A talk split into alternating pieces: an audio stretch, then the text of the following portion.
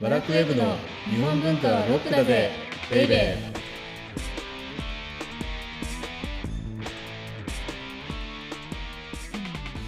こんにちは。バラクウェブ編集部スタッフ先入観に支配された女サッチーです。こんにちは。バラクウェブ編集長セバスチャン高木です。あれ、今日何の話するんだっけ最初にあのオープニングに。全然違う話書いてたらビリヤニの話って高木さんが 修正されてました。そうそうそうそうそうだそうだそうだそうだ。はいあの今ビリヤニって、はい。サッチ知ってます？ビリヤニって何か。前あの世界三大炊き込みご飯だっていう話をああ、そうそうそうはい伺いそうそう、ました日本人って世界三大好きだから、はいえっ、となんだっけパエリア、ビリヤニ、松茸ご飯。はいなんか松茸ご飯だけちょっとスケール小さい よね。料理名みたいになってんの。だってさパエリアとかビリヤニってはもうい。世界的なそうですね。プレートじゃないですかはい、はい、そうですね。松茸ご飯、えこれ多分ね言っちゃ悪いけど日本松茸振興組合みたいなところが言い出したんだと思いますよなるほど広めるために広めるためにえー、っていう感じの、まはいあ、それは置いといて、はいあのビリヤニをね、はい最近作るのに凝ってるんですよおえビリヤニって家で作れるんですかそもそもビリヤニはね結構大変ですあ大変なんですねあのうん多分ね、はい家で作る難易度最高峰そんなにですかえー、なんかインド料理なん店だでね、時々メニューでありますよねビリヤニ自慢じゃないけどインド料理店のビリヤニより最近美味しいんじゃないかすごいもうあのちょっと凝り性なので、ああはい、うんやりだしたら止まらないんですよはいそれはなんかそんな感じがはいビリヤニももう昨日からあの鶏肉はいをヨーグルトでマリネして、はいで78種類のスパイスであの仕込んでおいえてー、で今日この収録前に食べてたので、はいちょっとお腹いっぱいで まあでもだけどやっぱり人に作ってもらう方がいいですよねあそうなんですかでも高木さんなんかとコーヒーあの焙煎ご自身でされでてもたり、料理はね、はいあの人に作ってもらった方がいいであすそうなんですなぜかというと、ねはい、自分で作るとうんうん、想像できちゃうんですよ味が、あーまあ確かにそうですね、うんだから松尾芭蕉ってすごいよねっていう話になるわけですあそこにつながるだってほら、はい僕の細道を今ずっとフレンチのコースに例えて解説してるでしょ、はいでも松尾芭蕉が出してくるメイン料理ってはい私たちが想像しなかったようなものを出してくるじゃないですか確かにそう例でえすばね松島というポワッソンにはワイン合わせなかったりとかはい炭酸水だからそうそういう意味で、はいやはり料理っていうのはいかに自分の想像を超えてくるかっていうのが勝負なので、はいだからそういう意味でもこの奥の細道っていうのはまさに私たちが想像するようなものじゃないものを出してくるあのでーすげえぞっていう話なんですだからビリヤニの話をしながらはい実は奥の細道の話をしていたっていうのがはい、はい今回のオープニングだったんですよおねー。ちょっと感動しましたはい、ということでこの番組は日本文化は高尚なものという先入観に支配されている人々を解放し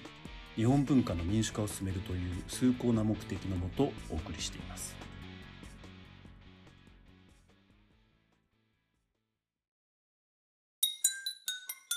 日本文化はロックだぜベイベー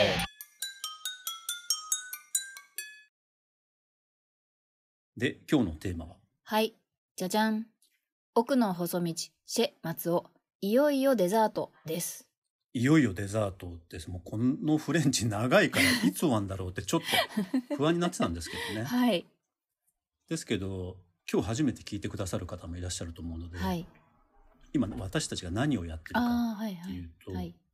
この松尾芭蕉の名作うん、おそらく紀行文としては世界ナンバーワンの名作である、はい、奥の細道をはい、フレンチ料理のあのコースに例えて解説していると。はい、フレンチに例える。だからしはい、シェ松尾であると。はい、そこも松尾なんですね。松尾さんの家っていう意味ですからね、シェ松尾。はい、だからレストランっていうのはシェなんとかってよくつくわうけですよ。ーん、はい、で、前回までははい、メインが終わったところだと。はい、平泉でしたね。はそうい、で、松島がポワッソンで、あ、ちょっとまた、またね魚。で、はい、 もう一見ない回おっしゃってください。何でしたっけ で、平。魚泉が、いやいやいや、はい平泉がビヨンドですね、肉。ビヨンド、はい、いずれにしても松島平泉というはい、魚肉のメインが終わってはいでいよいよですよはいっていうところなんですけれどもはい次にね奥の細道で松尾芭蕉が取り上げたのがはい人前の席っていうところであそれこれは場所の名前なんですね人場所の名前だ人前ってあの漢字で書くと尿の前なんですけど、へえ珍しいおそらくこれはい語源はアイヌ語みたいですね、ーアイヌ語のはい言葉にはい漢字を当てたっていううんうんうんうんようなことなんですけどいずれにしてもこの人前の席っていうのはどういうところかというとはいコースでいうとフロマージュなんですよおおチーズですはいあれサッチーってこうフレンチのコース料理食べたことありますよね多分一回ぐらいははいありますでメインの後、はいチーズ出てくるじゃないですかうんありますねはいあれ何かっていうとはい料理の終わりの合図なんですよあそうなんですねそうへえだからアミューズオードブル、はいまあ、スープメインときた、はいでこれで料理終わりだよっていうことでフロマージュが出るでうこーんっからははいいわゆる寒暖の時間になるわけですよあ寒暖へえだから食べるのが終わってはいここからはまた別の楽しみがあるよっていうのがはいフロマージュの意味なんですけれどもはいはいだから料理の終わりですよね、うんうんうんうんでこの人前の席っていう場所ってまさにそれにふさわしい場所でへえっていうのがねはい山形と宮城の県境であへえつまりね分水嶺なんですよそうなんですねじゃあ本当に境目なんですね、そうそうまさに境目でここまでは水っていうのは太平洋に注い注いでたけれども、はいここからは日本海に注いでいく。ということではいということでこの人前の席をもってして、はいシェー松尾のフレンチはフロマージュだと。でここからがはいもう一つのお楽しみであるデザートが始まるよっていうのがこの人前の席なんですよねなるほどでじゃあはいこの奥の細道のデザートが何かっていうはいと、はい、うんうん、気になりデますザートね盛り合わせなんですよ。あまあ確かになんかうん、アイスとチョコレートのなんかケーキといろいろ出てきたりしますよねデザートってあのデザートってパティシエ専門のパティシエがいるぐらいはい、コースにとっては全く新しいうん一つの世界なんですよね。へえですから奥の細道も料理が終わったとはい、こっからは甘いスイーツの盛り合わせで見せていくっうんていうふうに入るんですけれどもはいそれが盛り合わせどういう盛り合わせかというとはい立石寺出羽三山木佐方っていう盛り合わせなん です。ちょっともういもう一回、はい立石寺立石寺ですよね。はい、うんうん、立つに石の寺に出羽三山あの羽黒山とかのあーはいあのはい出羽にある出羽三つの桜山の出羽ですねそうかな、うん日本酒との木佐方っていうのがあってはいでこれがデザートの盛り合わせなんですけれどもはい立石寺っていうのは、はいもう有名なあの句があるわけです。え何ですか静けさやあ岩に染み入る蝉の声。あーはい有名ですねめちゃめちゃ確かに有名でしょはいあここでこれでもなんですねここでまあデザだからあれデザートなんですよ。へーパンチの効いたデザート。そうですねすごいだで岩に染み入る蝉の声ではい、それがしねうん静けさとか静かさっていうのを強調する、うんどんな発想なんですかどんな発想のデザートだっていうことですよね。確かにはいあのフレンチ行くととんでもないデザート出てくるじゃないですか。何これそうみですたいな。ねなんか想像力性にあふれた感じのそうそうそうそう。多分これがね、はいあの立石寺のこの空この部分だと思うんですよね。うんうんうんうんで出羽三山っていうのははい今度は逆にですねはい三分と句の組み合わせがポンポンポンってくるようなへえだからこの立石寺が多う分んパンチの効いたものだとすると、うんうんうん出羽三山っていうのは割と口直し的なデザートだと思うんですよね、ああそうやってバランス取ってるんですねそうそうそうそしてはいこのデザートの盛り合わせのメインを飾るのがはい木佐型なんですよ。木佐方木佐方って聞いたことないでしょまず木佐方ってはい、聞いたことなくて漢字あの象っていう字に新潟の型へいうふうに書いてえはい象はでこのあエレファントの象エレファントの象ですね。はあはでこの木佐型っていうのがあはい松島平泉のとともにはいこのシェー松尾のコース料理の三大名物の一つなんですへええそれはどうどうしてよ。あのそもそもこの奥の細道の目的って場所はなはぜい出たかっていうと、はいこれこの年ってうん、西行の500年期に当たるんですよね。あだから亡くなってへー500年に当たるんです。あそうなんだそうそう。で、なので、はい西行を敬愛していた場所は、はい、この重要な年にうんうん西行の歌枕を訪ねようっていう旅なので、あこの象形、まあ、松島も平泉もそうなんですけれどもあ、はい、この象形っていうのは平安時代からうん数多くの歌の歌い手たちが訪れてうんうん、で歌を読んだ場所なんですよね。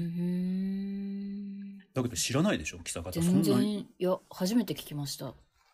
ていうのがねはい芭蕉が訪れてから120年後ぐらいにはい大地震があってはい。亡くなっちゃったんだって。あそうなんですね。そうなの。えー、そう残そ念。そうそうそもそもね象形っていうのは芭蕉が見た頃ははい100以上の島々が浮かんだはい。だからまさに型ですよね。ああそうですね確かに。であの地方の景勝地としてうん本当に松島と並び称されていた場所が木佐方なんです、えー、見たかった残念。見たかったよねはい。だけど逆にないからさこあーの奥の細道のねはいこの木佐方のところを読むと、はいあこんな風だったんだっていうだから幻のデザートですよもはやなおすごいいいいいですねその そう幻そうのデザートっていうそうそう表現。幻のデザートですよ木佐方って いうのはただもう今ないんだもんそうですね。へえあそうでここでねはい木佐方なんて言ってるかっていうとはい。松島は笑うがごとく、木佐方は恨むがごとしって言ってるんですよ。恨むがごとし。だからそれぐらいやはり日本海じゃないはい。で、松島は太平洋ですよね。はい。ですからその違いっていうのがあると思うんですよ。うーん同じ型でまも。あとい確うかか、に島、諸島というか。はい。だから、恨むがごとしっていうふうに、言っていてうーんはい。ここで読んだ句が、はい。木佐方や雨に生死がネブの花。ネブの花ってネムの花ですよね。ああ、あのピンクの。そう。で、はい生死っていうのは、はい。中国の春秋戦国時代かな確うんか。その時に渓谷の美女と言われた、はい。まあ、超美女なんですけれどもはい。だから超美女になぞらえてるわけですよこへのー雨の木更方っなてるいうのはほど。だから寂しさがまず立ってくるっていう、はい。はい。はい。だってそれをねはい。松島は笑うがごとくうん木更方は恨むがごとしっていうこの一文でうん松島と木更方を表現してしまってすごい。はいで。さらに重ねるようにはこい。の木更方や雨に生死がネブの花っていうふうににこんな風にね組み合わせてしまうから、まさに幻のデザートですよね。はい。すごい。ではい。さらにこの木佐方ってはい。西行だけではなくてはい。農院っていう、まあ、農院奉仕ですよあー農ね園。奉仕はい。んんそうそうそう彼も訪れているから、へー本当にあの有名な歌枕だったみたいですよ。そうなんですね。なるほど。だから今本当に私たちは想像するしかないんだけれどもはい。ちょっと行ってみたいですよ ねこの木更方。行ってみたいですね。ちょっと西行と農院と松尾芭蕉に思い馳せてみたいですね。でしょ、はいだから、まあ、今回はねちょっと、はいあのこの後に入るとはい。多分30分コースになっちゃうのではい。あのデザートだけにしときますけれどもはい。このデザートの盛り合わせ味わいに行きたいですよ行 ね。きたいですね。いいですね。あとフロマージュの首都前の席ってはい。あの近くに鳴子温泉ってめちゃめちゃいい温泉があるんでじゃあそれとともに、でここって当時からはいや。はりあの山形と宮城の県境で今み山形と宮城の県境なんですけれどもはい。当時もね藩の境だったのでここの人前の席を越えるのってすごい大変なことだったんです。あ、そうなんですね。へえ。だから場所も、はい場所って忍者説があるので、ああ、はい。前おっしゃってましたこね。の、うん、そう、なのでこの席を越えるときに相当戦議をされてるんです。いいろんなことを尋ねれられて、だからこの席を越えるっていうことって非常に苦労を伴ったので、はいなのでこのコース料理においても、はい料理の終わりっていうような区切りには非常にふさわしい場所なんだろうなるほどすごいで、そこからデザートが盛り合わさったと。はい。いう感じですかね、今日はね。はい。 じゃあ続きは次回ということですね。デザートを十分楽しんでいただければなという感じで。はい。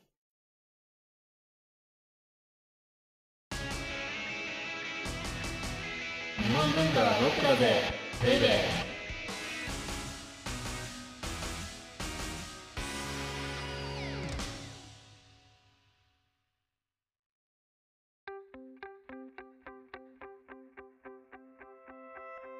オーディオブックドット JP をお聞きの皆様には、この後、ワラクウェブのおまけのおまけという特典音声があります。ぜひ最後まで聞いてください。今日のはい。特典音声は本当スペシャルですからね。スペシャルゲスト多が分、ね、うんスペシャルゲスト、あのものすごいゲストが来ます。はい。なので、ぜひ。あの この番組で本当お呼びできるのかなっていうぐらいあ、スーパーゲストというか。が、うんそうですよね。しかも、ロックだぜベイベーで初めてじゃないですか。初めてのゲストにふさわしいよね、はい。だからぜひ特典音声まで聞いてほしいなっていうふうに思うんですけれども、はい。で次回はって言わないので、あ、じゃあ 台次本回にも書いてないから飛んじゃって あるんいだえいえすいませんで次回はじゃあ続きということですね最近最初に言っちゃったのであれだったあそかうでなすとね思って、はい、はい、うんで次回はだからはいデザートが終わったと、はいでデザートが終わってもやはりあの、はいコース料理って楽しみがあるっていうのでねはあ奥の細道のあのどんな終焉を迎えるのかなっていうのをはい紹介しようかなと。お相手はワラクウェブ編集長セバスチャン高木とワラクウェブ編集部スタッフ先入観に支配された女サッチーでした